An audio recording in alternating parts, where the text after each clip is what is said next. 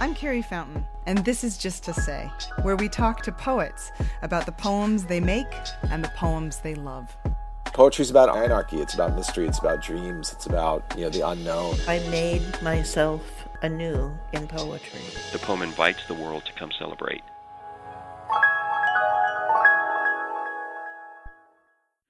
I'm Naomi Shihab Nye. To manage. She writes to me, I can't sleep because I'm 17. Sometimes I lie awake thinking, I didn't even clean my room yet, and soon I will be 25 and a failure. And when I am 50, oh, I write her back. Slowly, slow, clean one drawer, arrange words on a page, let them find one another, find you. Trust they might know something. You aren't living the whole thing at once. That's what a minute said to an hour. Without me, you are nothing. Thank you so much for reading that. So wonderful to hear it in your voice. Tell me about where this poem came from. Well, I received an email from a girl in Massachusetts. I had been there uh, to accept the Robert Creeley Award, which was very touching to me because Robert Creeley meant a lot to me when I was growing up. And I was actually at his high school in mm. Massachusetts. And some of the students asked me, as they often do, for my email address. And, and she wrote me afterwards. And that's literally how she started her email I can't sleep because I'm 17 you know, then once we get down to, and soon I will be 25, th- that's me taking off from her initial letter. But I often think about how many ways we use words every day and how there could be a little more poetry infused into all these different areas of speech.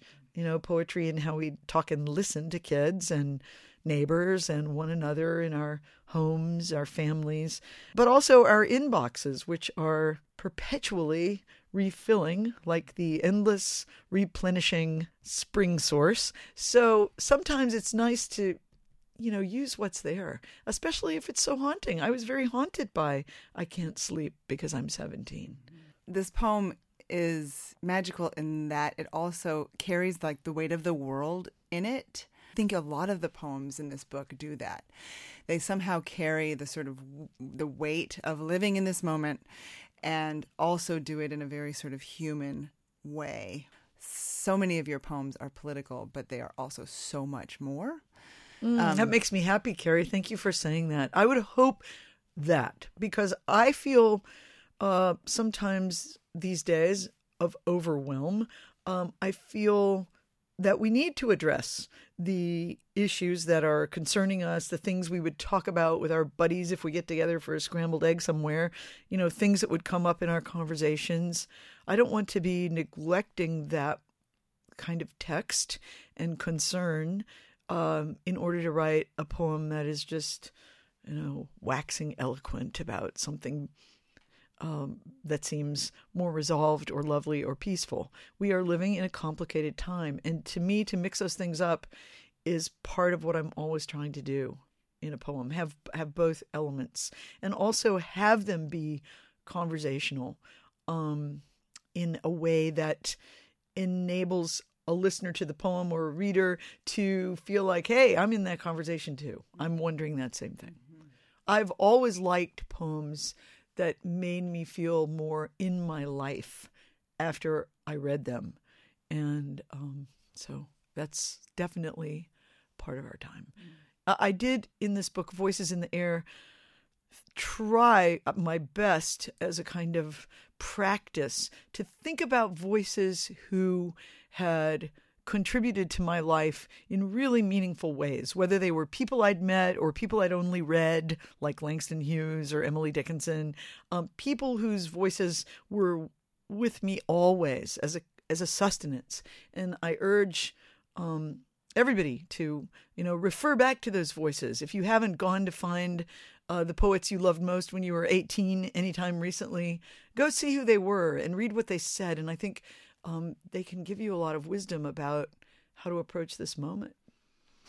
I think that's one of the things that I love so much about your poetry. I mean, it's hard for me to separate my relationship with you from your poetry, but when I can when I objectively look at you your poems, that is one of the things that I think is so difficult to achieve in a poem. You do it so um, you do it so well that you make it seem effortless, and that is that you your voice is like a vehicle for other voices, and your voice it lifts up. Mm. It's not like I don't f- ever feel like you, the poet, are kind of proclaiming, and I think that's why so many people gravitate to your voice as a poet. It's a it's a voice that is generous in both its capaciousness and also in its sort of craft you know it's just a generous it's a generous voice and that is a very wow. hard thing to do in poetry i think it is a difficult balancing act and i think that one my one of my old teachers not you. I've, I've, had a couple others, but you know, said of um, he was talking about the poet, the poet Adelia Prado, and he said she's such a master, she's such a masterful poet that she makes writing poetry feel effortless so that when you're reading her poetry i love feels, her poems. you know you just enter yeah. and you you know the poem holds you up as the reader. And i think so many of the poems in this book especially um, do that. And i really love this poem too but this book of poems too because uh, well on, on the way over here i was driving with my daughter who is eight and she was deep in this book. She said do you have to take the book away from me Oh, I said yes. I have to go interview Naomi, and she's, you know. So, how do you think of this book in terms of its audience? Well, Greenwillow Books is um, a publisher for kids and young adults. So, you know, they are hoping for an audience of teenagers. And um, I would hope that it also crosses over to adults. But I've hoped that with so many of my books that they could have a, a broad horizon of age because, um, you know, the truth is we continue to be all these ages at once. And, uh, you know, things that appeal to us at different ages might still appeal to us later, I hope. So I hope there's a little blur in the audience range. Um, thank you for what you said, Carrie, though. That means a lot to me. So much. I'm realizing only right now that when I first had you as a teacher back, that was like eight years ago, in the middle of that semester, I was dramatically, perhaps obsessively, considering leaving graduate school because I felt so out of place. And what I hmm. did in the middle of the night was I wrote you an email. Do you remember that? I said no, I don't I I, I, don't. I, feel like I don't have the language to speak about poetry in oh. class. I feel lost. I feel Okay, like, that's ringing a bell now. Yes. I, am remembering. And you wrote me an email that I it was 2001 and I still Yeah, so that's way more that than email. 8 years. That's more like we're talking. Oh yes, of course. Oh, it's see, like seventeen years. Seventeen years ago. See the blurb. time blur. I just I missed ten yeah. years. I was just thinking. Wait a minute, I yeah, met no, you way sorry, longer. Of course, of course. Yeah, but. I, how many do you receive? I mean, it just makes me wonder. Do you receive a lot of these emails? um, I receive very interesting emails. I think poets are lucky. We get interesting mail. We get interesting requests and invitations, and a lot of emails. You know that are fascinating. And um, yeah, so I think that's a lucky byproduct of of being a poet. But I do when you say that that you remember you didn't have the language to talk about poetry. I remember mm-hmm. now what you're. Yes and I, and I thought from the beginning you were such a natural poet. Your voice was so um, palpable to me and to everyone in the class. I could just feel it. Like when you read one of your poems around the table, it was as if we were transported from that table right down the street here in Austin to another place, another time in your own life. And that to me has always been um, a gift and a mark of, of poetry that, that moves us, that we can be instantly transported. I love the quote from Rita Dove where she says, Poetry is the most intimate and immediate of genres. And that seems true to me. You know, poems that really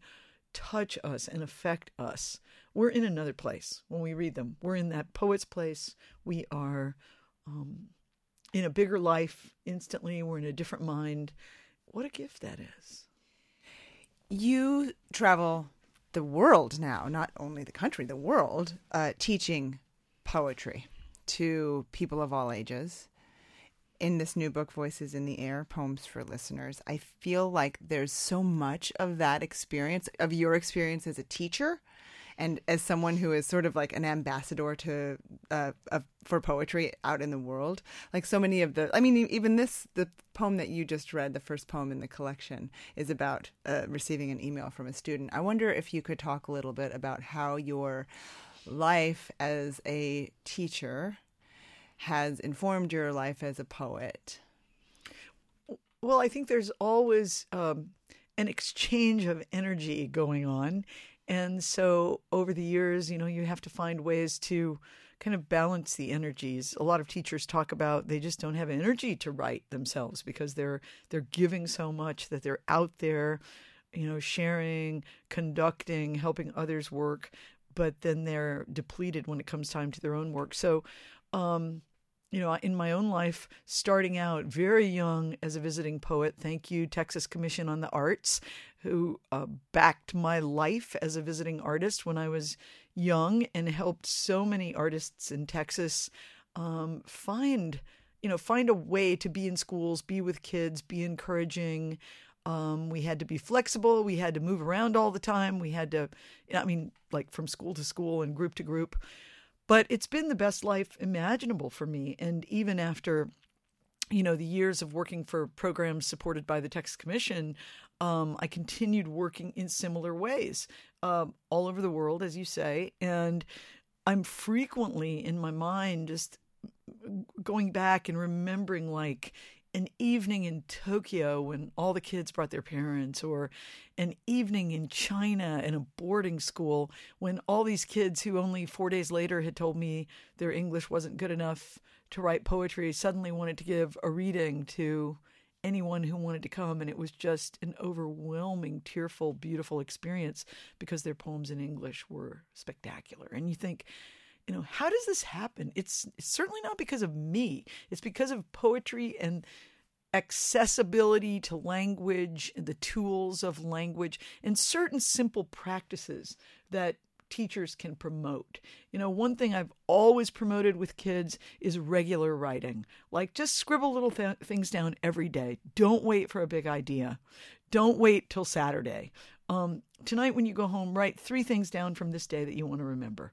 And, you know, even right now, I'm in a moment where I'm looking back at what I wrote down in July and I realize I would have completely forgotten those three things. I would they would never have occurred to me again.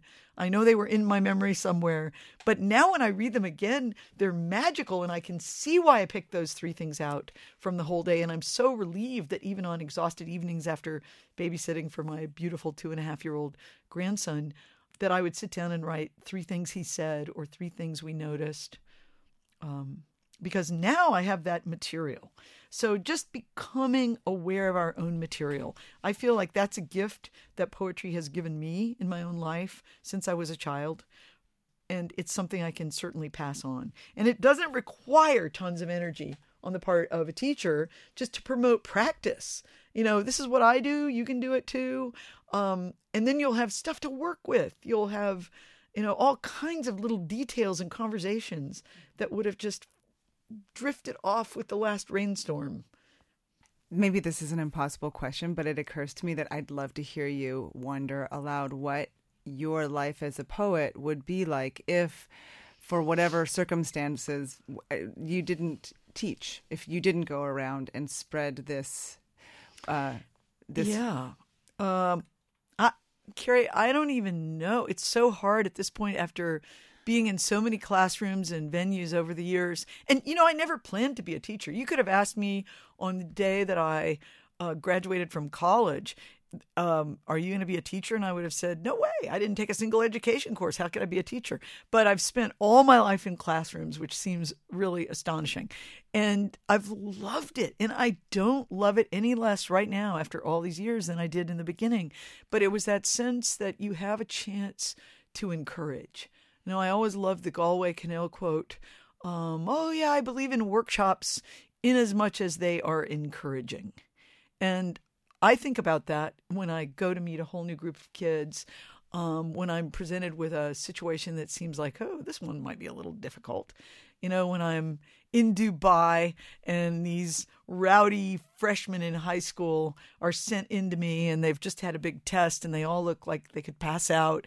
And I think, okay, how am I going to engage with this group of primarily Arab, but you know, international kids? What can I possibly say in a few sessions that will help them be the poets I know they are? And you know, it's amazing when it works. And it, it always does work. That's the thing that has amazed me most. Even the most challenging situation and setting. I mean, I remember actually somewhere in West Texas, maybe Abilene, being sent into a school cafeteria without a microphone and given like 300 kids and told, okay, give them a poetry experience now and thinking, well, this is. This is really a challenge could anything good happen here? And you have to be uh, flexible and you have to, you know, have a lot of little uh, strategies in your toolkit.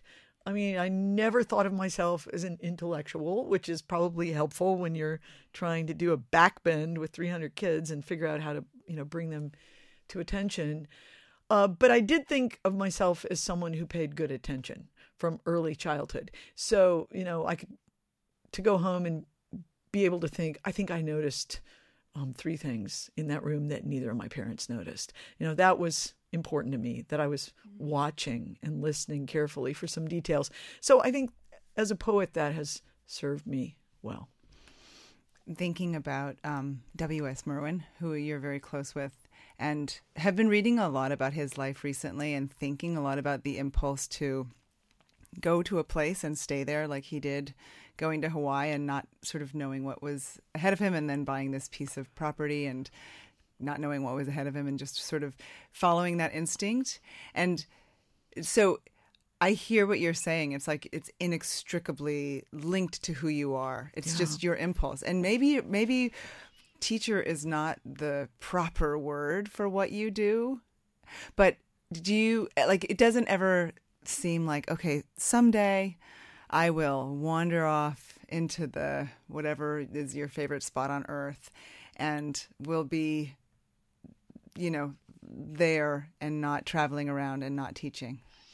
Well, um, I'm so happy that you brought up William Merwin because I love him and respect him so much for the last uh, well since I was in college I've loved and respected him but I got to know him 30 years ago and and was very close with his wife Paula as well and have stayed close. I was a board member of the Merwin Conservancy for some years, uh, which is the wonderful organization that will continue the initiative of his property and his um, his uh, commitment to environmental care there, and also poetry for kids of Hawaii and helping them think about place in a crucial way.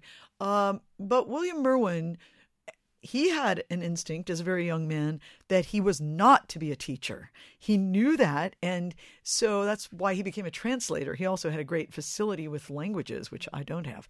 But he, um, you know, studied, spoke different languages and was able to work for the BBC and work as a translator and uh, trans- bring all kinds of voices into English. And um, that was a commitment that he had, a very generous commitment on his part um, because he loved other voices, not just his own. And I think of him as the most humble uh, person in many ways.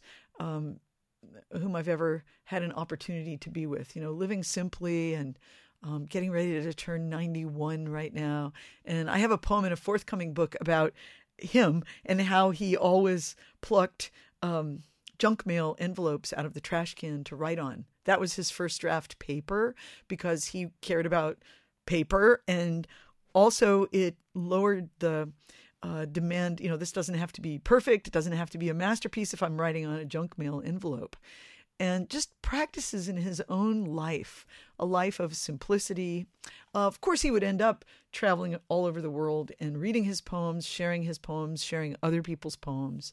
Um, but being a voice of profound um, honor and integrity and you know really speaking out politically when he needed to which he has needed to um, so much over the years i just admire him and he's one of our living heroes and everyone should look at recent films made about him. Uh, they're available, or you should look at interviews he's given over the years. And uh, he's very, very strong and clear in his vision.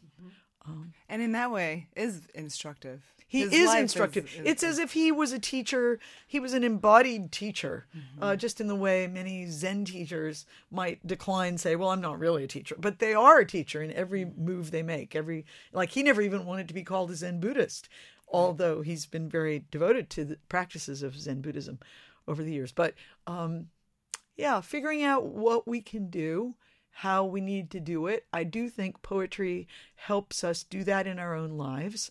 And it's been very instructive and touching to me over the years um, since I've, thank goodness, been around a long time now, that I've been able to meet again people I met when they were young in their classrooms. And they say things like, well, you made us keep notebooks, and we didn't think that was really going to help us.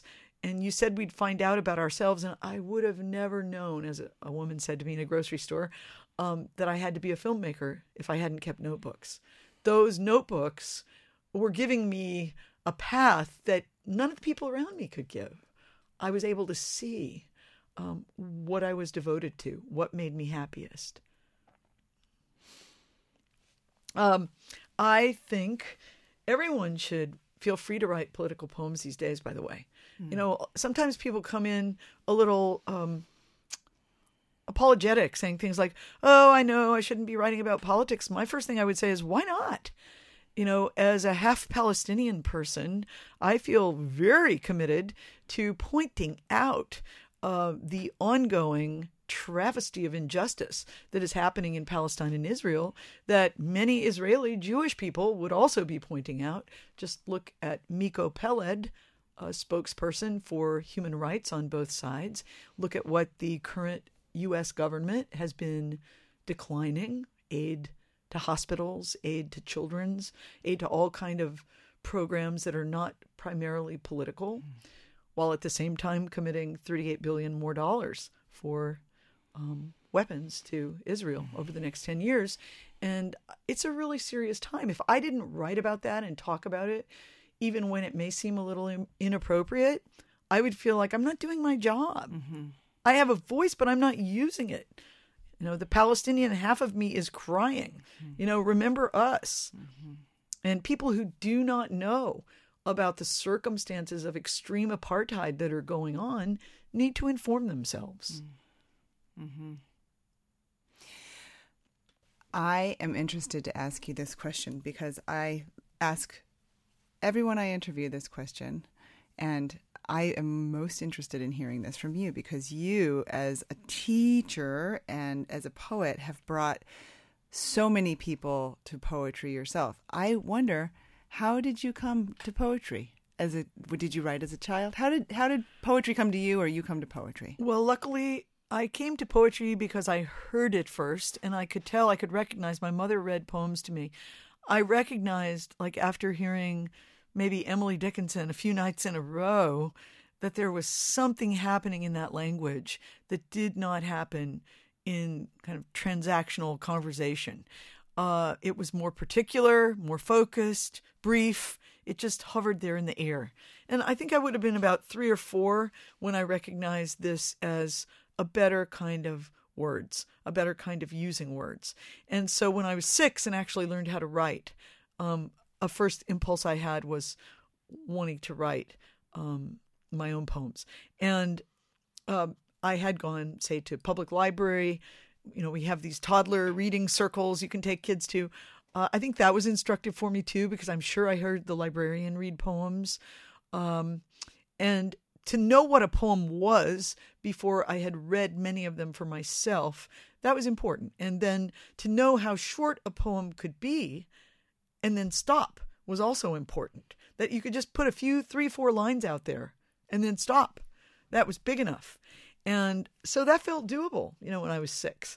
And then to have an early experience where an older girl, maybe an eight year old, said, I know what you mean, was very compelling to me. I thought, whoa, it worked. She read my poem and she knows what I mean. That's amazing. And so I was, you know, racing to the library at school after school asking for poems, asking for poetry books, um, asking for a poetry anthology for Christmas, and I still have uh, the one that was given to me. Um, favorite poems, old and new, edited by Helen Ferris, which has been in publication for like 70 years nonstop, which is an amazing book. Um, you know, so being exposed to poems was important for me. And I started sending poems to magazines when I was seven. And it was, and that was because the librarian told me I could. Um, I, I wasn't trying to prove anything. I wasn't trying to get extra credit. I don't think we had extra credit in Ferguson, Missouri in those days. But um, I knew that it would be amazing if a poem was printed in a magazine that kids I had never read could read it. So that was intriguing. And uh, to this day, I've never had a publishing agent. Um, and, you know, to even have now a more official job uh, working at Texas State at, with poets or fiction writers as well are welcome to come to our workshops is such a privilege to me because I feel that, you know, by sharing one another's work, new things happen. And, you know, we can't predict what will happen in our workshops that will move somebody forward for the rest of their lives. And I think, you know, no one could have predicted that my mom randomly picking Emily Dickinson to read to me because the text was short enough. You know, she wasn't particularly a poetry driven person. She was a painter, a visual artist. And, um, but a poem was shorter than a novel, so you could read it to your kid. Um, one of the best experiences I had as a parent, um, which was not an original idea, I got this from a farmer in Oklahoma, was reading our son awake between the ages of 13 and when he left to college. I would go to his room door and read like three poems to him as a wake up call because we learned early on that the alarm in his room didn't seem to wake him up. So if I went and stood in the doorway and read three poems, that was the first language coming out of my mouth in the morning. I was speaking to the person I loved so much. Beautiful poems. I found myself reading a lot of Japanese and Chinese ancient poetry um, again, because it was short, because it was image driven and universal, timeless in its welcome to a new day. Um, and he loved it. You know, he's, he, he thought that was a quirky mom thing. But to have poems come out of my mouth uh, as a wake up call was, I, I, guess I was sort of passing on what my mother had done with me.